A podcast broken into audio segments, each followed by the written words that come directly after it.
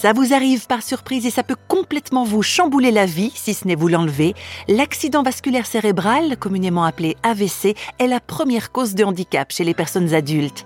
Réflexion faite, récupérer d'un AVC quand c'est possible, c'est comme remonter une pente vertigineuse. Et la comparaison est tout à fait appropriée en ce qui concerne Michel Gentil, pasteur et guide de montagne. Les sommets et l'escalade, ça le connaît depuis son jeune âge, mais pour remonter la pente après un AVC, il lui a fallu du temps et toute la force puisée dans son inébranlable confiance en Dieu. Retour sur cet épisode dont les premières minutes se sont déroulées alors que Michel Gentil était justement en pleine activité sportive dans les montagnes de sa Suisse natale. C'est vrai que j'ai cru que j'ai un petit malaise, de manque de sucre, un truc tout bêtant, je faisais de l'escalade. Et puis en fait, j'étais en train de faire une, euh, un AVC, une attaque cérébrale. Et là, euh, j'ai été après héliporté de nuit euh, aux urgences à Genève. Et puis j'ai fait 14 jours là à l'hôpital, d'abord aux soins intensifs, puis après aux soins continus, puis après enfin dans la chambre normale. Et le fait de me trouver dans un lit, de plus pouvoir parler, de plus pouvoir marcher, je, je, je, voyais plus qu'à un mètre, mais je voyais quasi triple. C'est une dimension visuelle, c'était l'horreur. Je pouvais pas regarder en bas la fenêtre, je vomissais. Donc au départ, dans un état vraiment pitoyable. J'ai pas paniqué, j'ai gardé confiance, j'étais prêt à partir. Mais quand je suis sorti, on m'a dit, monsieur gentil, voilà, vous allez récupérer, euh, mais ce sera très long. Et quand je suis arrivé à la maison, donc sortant d'hôpital, c'est là que j'ai pris conscience où j'en étais.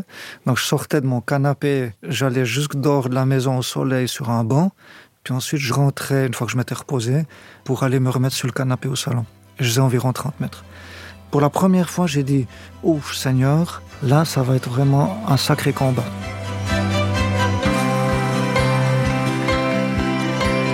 On m'avait dit, vous ferez sans doute plus jamais de montagne. Vous pourrez plus remonter en altitude. Et puis là, je savais que j'avais reçu un appel. Dieu m'avait parlé et ça m'a aidé. J'ai dit, mais Seigneur, si tu m'as appelé à faire guide de montagne, c'est pas maintenant pour ne plus y aller. Alors je peux marcher 30 mètres, mais je veux te faire confiance. Et petit à petit, j'ai récupéré. Euh, et puis après, ben, ces paroles, vous irez plus en montagne, l'altitude, bon, etc. J'ai essayé. Alors, je d'abord, j'ai refait de la randonnée à ski. Ça, voilà, on monte à 2300 mètres, 2400 mètres. Puis il me semblait que ça allait aussi bien qu'avant. Puis petit à petit, j'ai refait de la montagne. Puis maintenant, je sens vieux souvenir. Donc, euh, je vais le plus haut possible. Ben, c'est le Mont Blanc chez nous, mais voilà.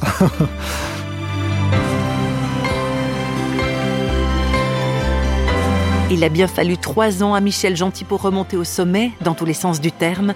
Notre sportif a même participé à une célèbre course de ski alpinisme, et pourtant il relativise sa performance. Ça paraît être un exploit. Moi, dans ce que j'ai vu dans les hôpitaux, dans ce que je vois encore comme pasteur quand même assez régulièrement, je me dis, mais ça me pose beaucoup la question où est l'exploit quand je vois des gens dans un lit d'hôpital qui luttent contre des maladies terribles, je me dis, ça c'est vraiment des héros. Ça, c'est vraiment des gens qui font des exploits. Évidemment, ils ne seront pas dans les journaux, puis on va pas beaucoup euh, les mettre en valeur, mais moi, ça m'impressionne. Ayant passé par la maladie, puis vraiment très bas, puis devoir remonter, c'est une belle leçon de vie. Je me dis, je, dis merci. Merci pour cette expérience. Mais elle a été dure pour mon épouse, pour moi, les enfants, euh, c'était un long chemin. Hein. L'homme qui remontait la pente, c'était Michel Gentil, qui rendait aussi hommage à celles et ceux qui, dans les hôpitaux ou ailleurs, accomplissent quotidiennement des exploits en luttant contre la maladie.